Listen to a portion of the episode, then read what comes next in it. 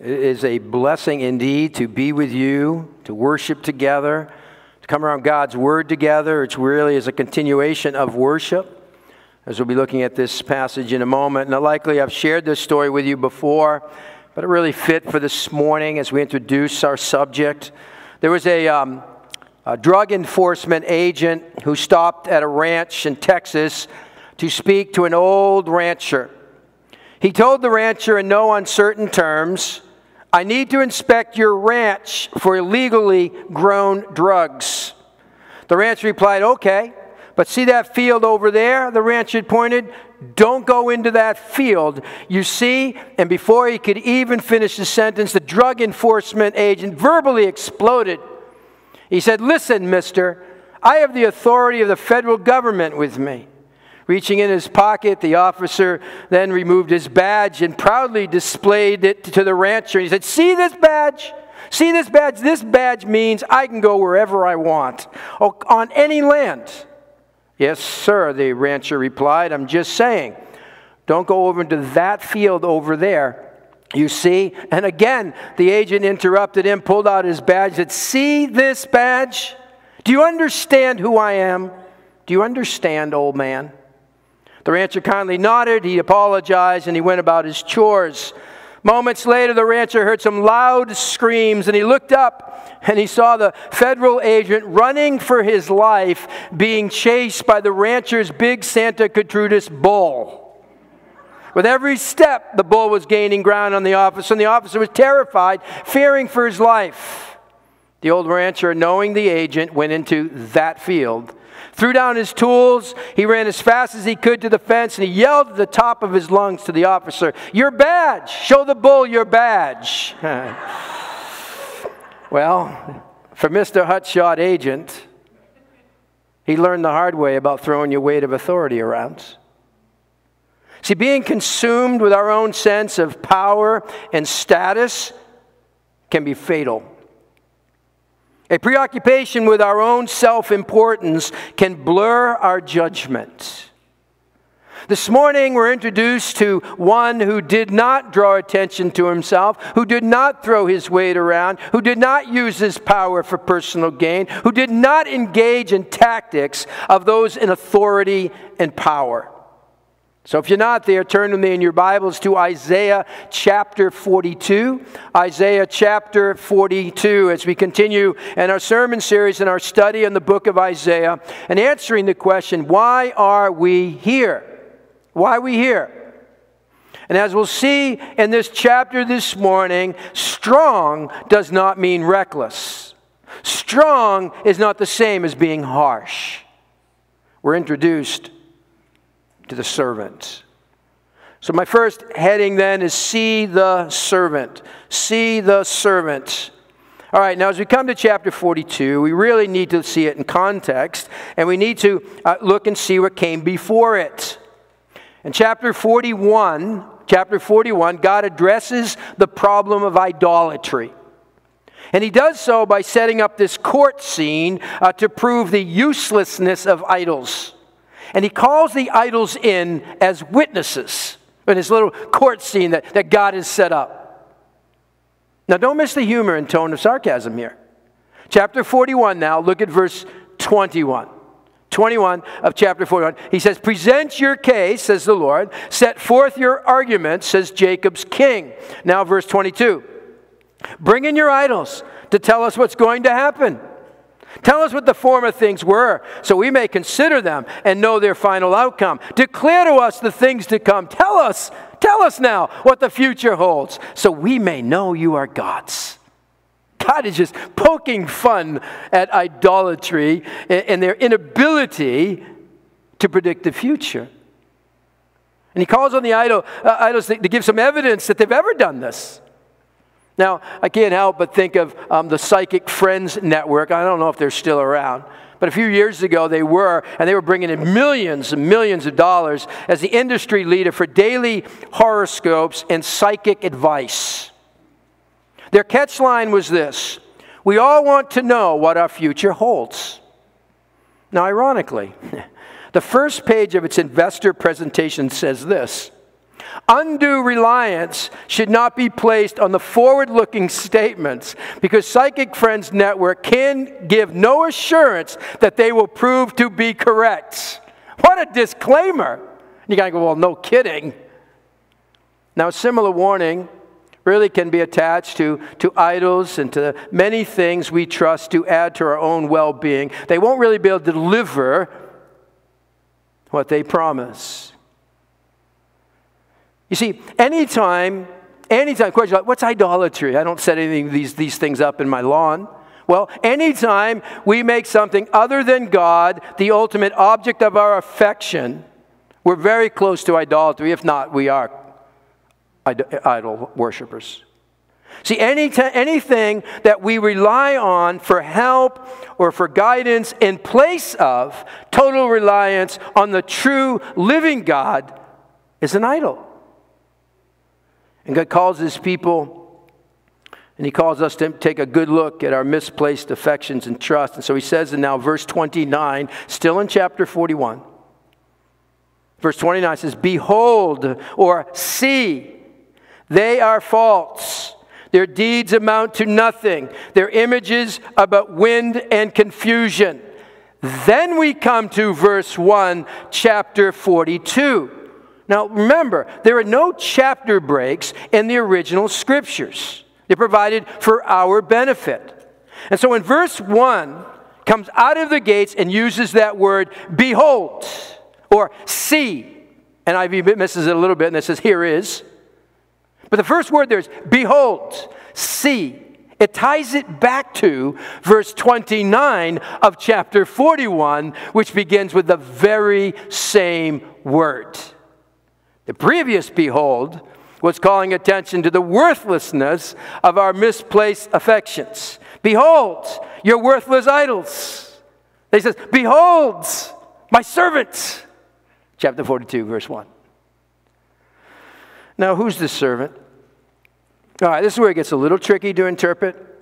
And as an aside, but a very important aside, I'll try not to give you more information than you care to know here, but there are four passages in Isaiah that key in on this topic of the servant. This chapter here, chapter 42, and then chapter 49 that we're only going to touch on, and then chapter 50 we'll look at next week, and then chapter 53 we'll see in a couple weeks. Now, there are times when servant in those passages refers to the nation of Israel as a whole. There are times when it's obvious it can't be the nation of Israel as a whole, and, it is a, and it's an individual. And so back and forth, Isaiah goes. It's the whole nation, servant. It's an individual, servant. And sometimes, even in the same passage, he doesn't. Now, the one exception to this, as we'll see in a couple of weeks, is chapter 53. The suffering servant described to us in chapter 53 refers exclusively to an individual. The identity of the servant in chapter 53 unmistakably is Jesus Messiah. All right, so what's the identity here of the servant as we're looking at it this morning in chapter 42? Who's the servant presented to us here? Well, it's the ideal servant, the Lord Jesus Christ. For God says in verse 1, let's continue with that now, chapter 42, verse 1 Behold, here is my servant, in whom I uphold, my chosen one in whom I delight. I will put my spirit upon him. Now, the New Testament, the New Testament records for us that when Jesus shows up at the river where John the Baptist is baptizing people, remember that, and, and you can see it all the Gospels, but Matthew 3:17, Jesus goes down into the water and then as he comes out of the water, what happens? Heaven is opened, the Spirit descends on him, and a voice says, This is my beloved Son in whom I delight. It's quoting Isaiah 42, verse 1. So God is saying that this servant is Jesus.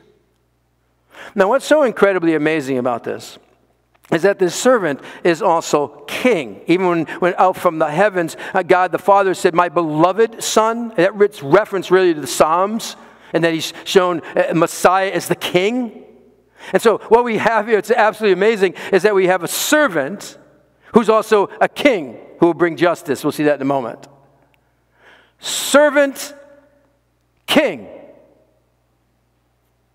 Seems like a contradiction.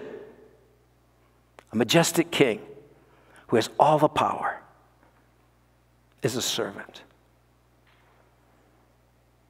We almost need to linger there. The one who holds the stars in place, the one who is ruler of all, the one who is King of kings and Lord of lords, is a servant. Really ought to fill us with, with, with, with wonder and worship. See the servant. Living hope. Behold the servant. All right, secondly, I want to look at the need for a servant. I want to look at the need for a servant. Now, one of the expectations of a king is that uh, he would uphold justice. Often they didn't, but that was they were supposed to do that. And three times in these first four verses, we see that word, justice. And so the servant king is intent on bringing justice to all. End of verse 1 of this servant, it says, And he will bring justice to the nations. End of verse 3 And faithfulness, he will bring forth justice. Look at me, middle of verse 4 till he establishes justice on earth. You won't falter, you won't discuss until he establishes justice on earth. Why do we need justice? Well, the thought here, by the way, of justice is not just punishing evildoers. It's, it's more than uh, the word really is more than judicial equity. The thought here is, is the idea of, of putting things right. Uh, since Genesis 3 and the entrance of sin into the world, things have been all out of whack. But prior to that moment, humans were in perfect harmony with God, they were in perfect harmony with the environment, they were in perfect harmony with each other. Then sin happened. What was right was now all wrong.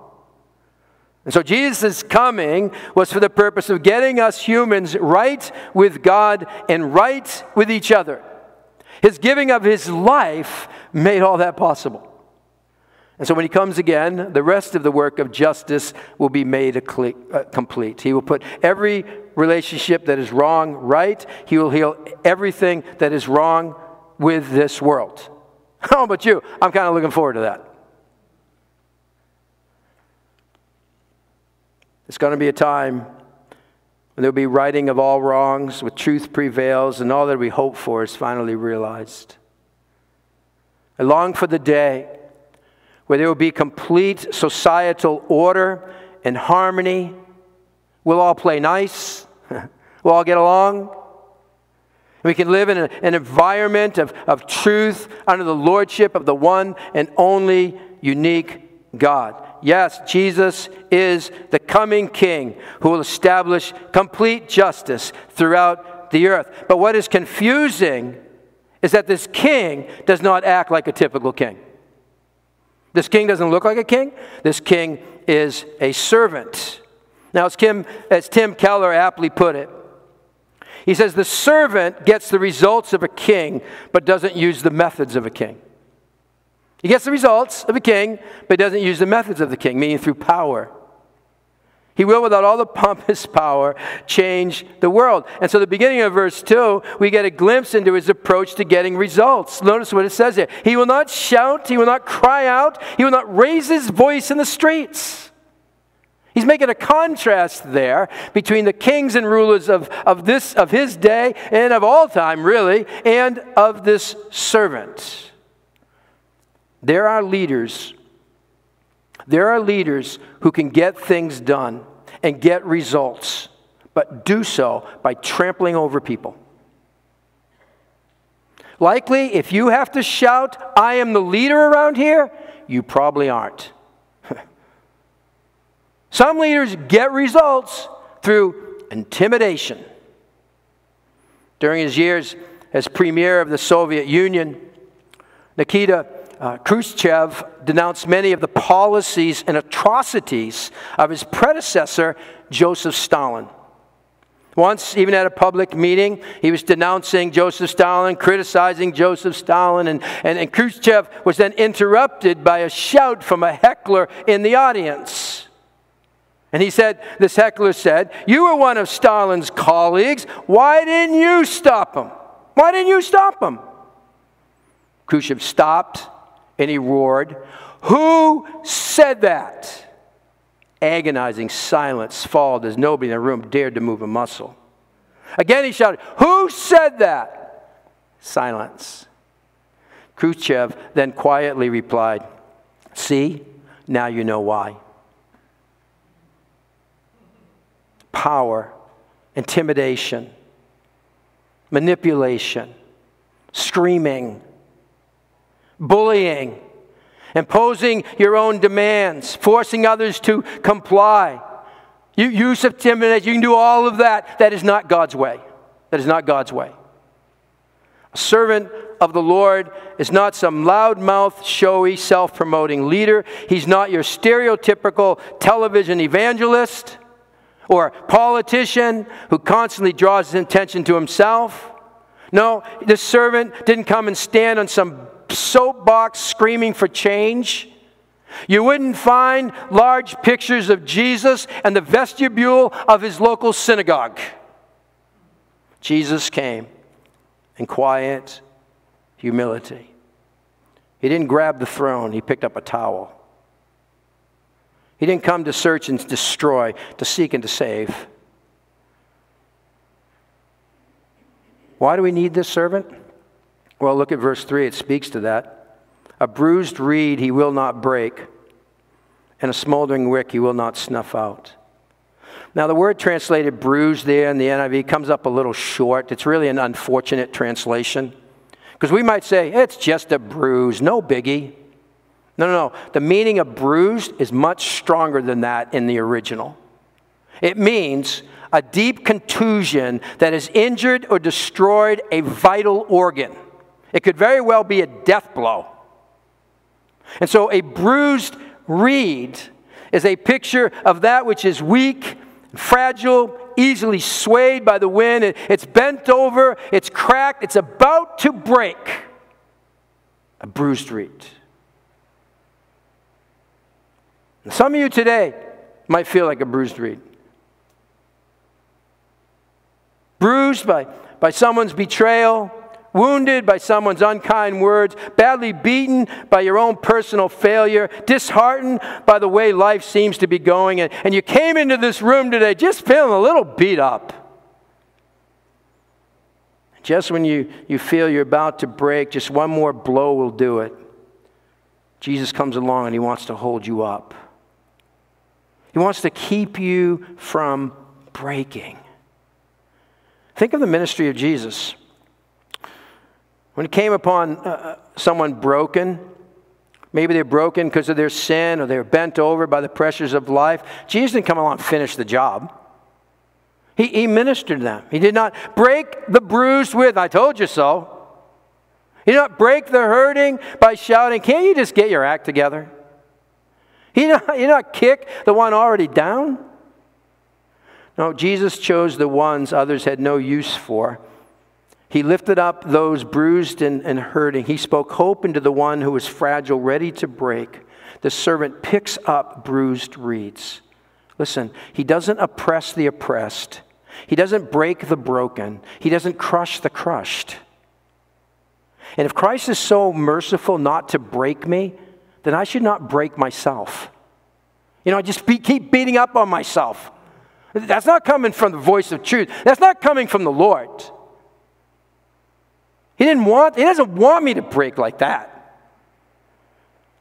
Well, perhaps a smoldering wick describes you lately. You feel like that little red dot on the wick after you blow out the birthday candle.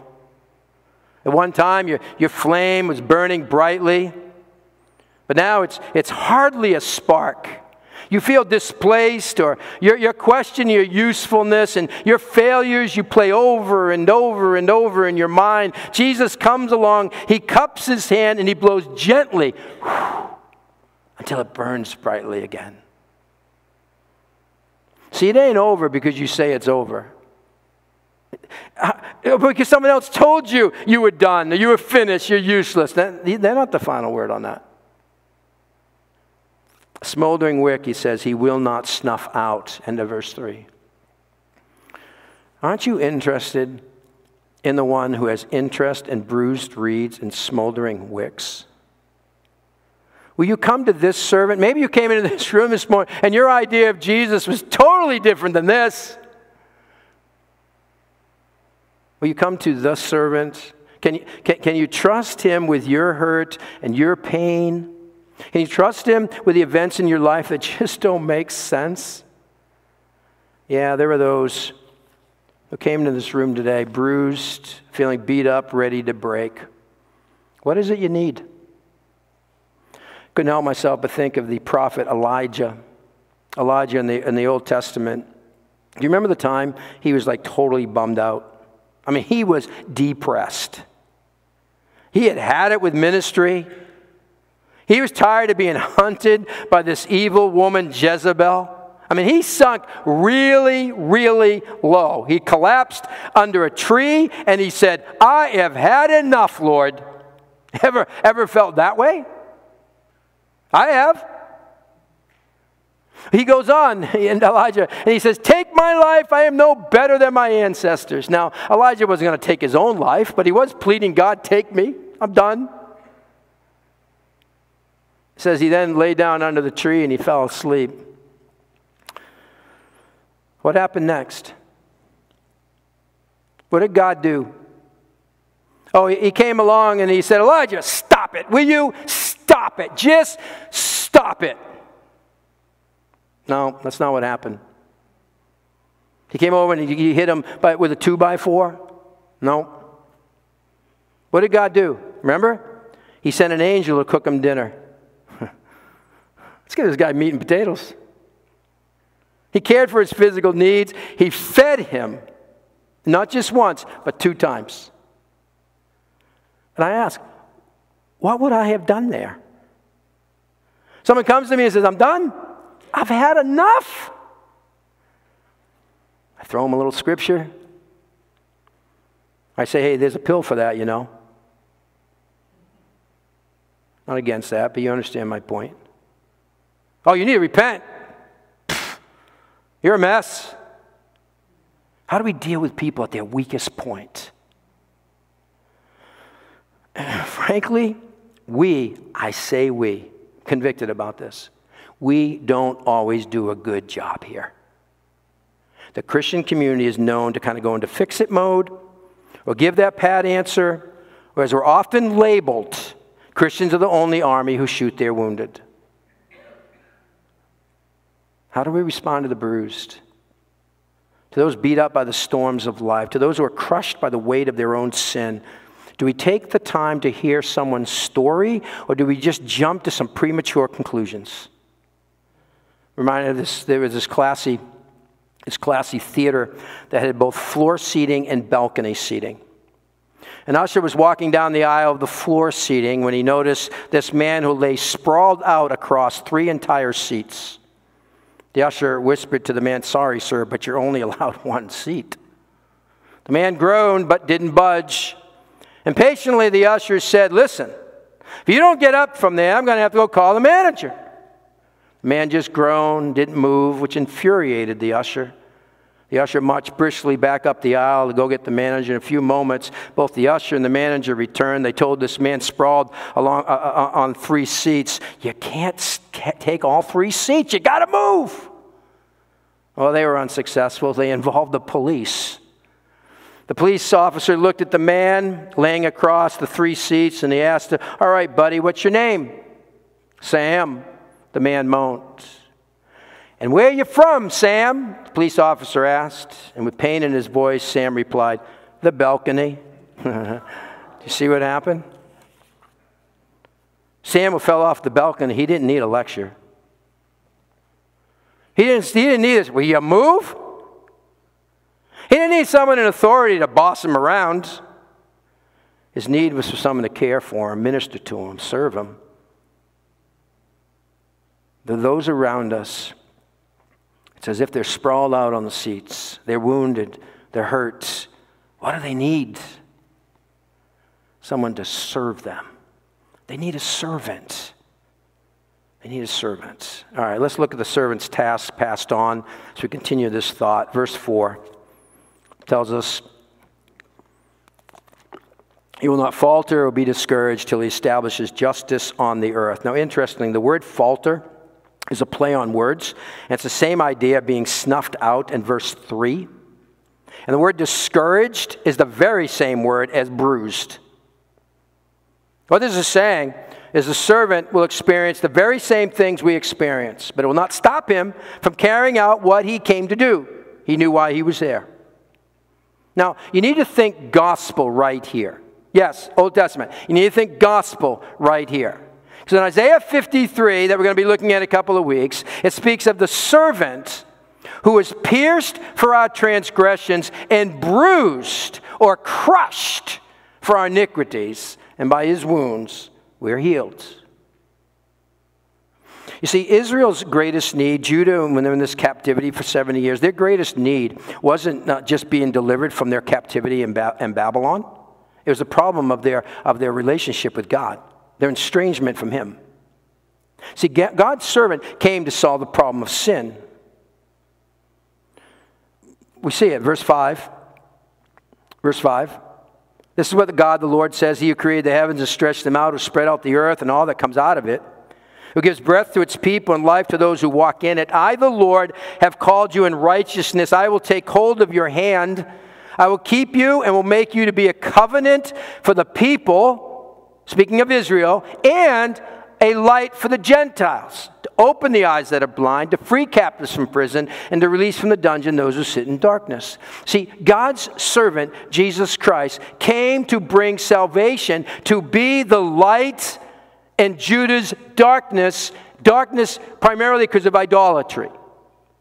But this task here expands beyond Israel, doesn't it? A light to the Gentiles. We really see that in the second servant passage in chapter 49. You can go there if you want, it will be on, your, on the screen. 49, verse 6. It says, It's too small a thing for you to be my servant. Got to be speaking of the individual here. To be my servant to restore the tribes of Jacob, Israel, and bring back those of Israel I have kept. Get this. I will also make you a light for the Gentiles, that you may bring my salvation to the ends of the earth. Now, little context here. Israel, as God's servant, was to be the light for the Gentiles. That's why they existed. And at the core of the nation's, uh, nation Israel's failure was their forgetfulness of that issue. They were chosen to be the light of the surrounding nations, but they lost their way. They started to take on the ways of the culture. They were steeped in gross idolatry. It's why I read those verses earlier. They lost their distinctiveness as people of God. Have we? G.K. Chesterton put it this way We do not want, as the newspapers say, a church that will move with the world we want a church that will move the world. We, as followers of Jesus Christ, who have been changed by the gospel, we're tasked to spread the message of hope to those around us. The task of reaching the world has been passed on to us. Living hope, this is why we're here. It's all about the gospel expanding to all people through us. We are the church of the servant. We're called to move the world. And what's the best way to move the world? Scream and yell? Be as loud and as obnoxious as we can? Ah, it's just the way I am. If you profess to be following this Jesus that we were reading about, who at the same time was king and servant, shouldn't these virtues we have looked at this morning be seen in us? Are we not the church of the servant? Oh, he did not shout or cry out in the streets. He did not break the bruise to snuff out the flickering, flickering flame. I mean, why were the distraught so attracted to him? Why were the, the bruised and the outcasts and the weak and the losers of society drawn to him? Because he was a servant. That is who we are. Blind songwriter Ken Medema years ago, he wrote a song that put his finger on a very tender nerve. He's speaking of, of the church there, and he wrote these words in the song If this is not the place, if this is not the place where tears are understood, then where shall I go to cry? If this is not a place where my spirit can take wings, where shall I go to fly? I don't need another place for always wearing smiles, even when it's not the way I feel. I don't need another place to mouth the same old platitudes. Everybody knows it's not real. So, if this is not a place where my questions can be asked, then where shall I go to seek? This is not a place where my heart cry can be heard, where, tell me, where shall I go to speak? Now, personalize that. Don't just go, oh, this is what the church ought to be doing. Personalize this, because you are the church. Do others perceive you as a safe place to bring their hurt. You can say all you want, oh, no, I am, no, I'm a safe place. Do they perceive you that way? How can we more effectively reach the hurting, reach the bruised, reach the lost? You see, we have to think to be the church of the servant. We do. And can we really claim to be just as obnoxious as a Christian as we were prior to coming to Christ? Doesn't the gospel change? I mean, we shouldn't be bullying others. We shouldn't be people who plow over other people because we have a strong personality. That's just the way I am. I have a strong personality. Wait a minute. Shouldn't the gospel change who we are? Not all down the personality traits. You know what I'm saying? We've been given the task to introduce to others this servant. We need to think of ways to engage a culture that is offended over everything. We have to think. How can I, am I being offensive? Or maybe I am. What does that look like? Should I not be? See, 1 Peter chapter 3, verse 15, setting apart Christ as Lord, so he can be a, be a witness. The end of that, verse 16, it says, Do so with gentleness and respect. I've blown it there more than once. See, the church of the servant isn't screaming at those who disagree with us or overpowering us with our knowledge, overpowering them with, with our knowledge. Church of the servant doesn't come to take power, but comes in humility to serve, not to be served. See, a church that will move this world is a church that is loving and kind. Yeah, yeah, hold your convictions. I get it. We're to practice grace, though, even while promoting justice. We're respectful of all. We're gentle. Because there are a lot of bruised people out there, afraid to snap. Some have. We need to be gentle. Followers of the servant Jesus Christ. Do we live what we advertise? A young couple set out on a honeymoon, and as they were driving on this dark road one snowy night, their car swerved off the road and landed in a ditch. The groom awoke from the accident to find his beloved bride bleeding and unconscious. In desperation, he, he gathered her into his arms and began looking around frantically for help. Suddenly, the young man looked up and he saw a light shining from the porch on a hill, uh, on a house up on the hill. Knowing that his bride would not live long in her condition, he picked her up and he carried her up the hill to this house. As he came close to the house, he got very excited because there was a sign on the porch that said, John Hampstead, MD. MD. Young man rushed to the door, began knocking excitedly. The elderly man came to the door. He looked out in the darkness and he asked, well, May I help you? Sir, the groom cried out, My bride has been hurt in an accident. She's dying. Please, doctor, save her. The old man drew back and he said, You know, I'm sorry, but I can't help you. I stopped practicing medicine many years ago. Hmm. The desperate groom looked at the old man in stunned anger and he said, Mister, your sign says you're a doctor. Either help my bride or take down that sign.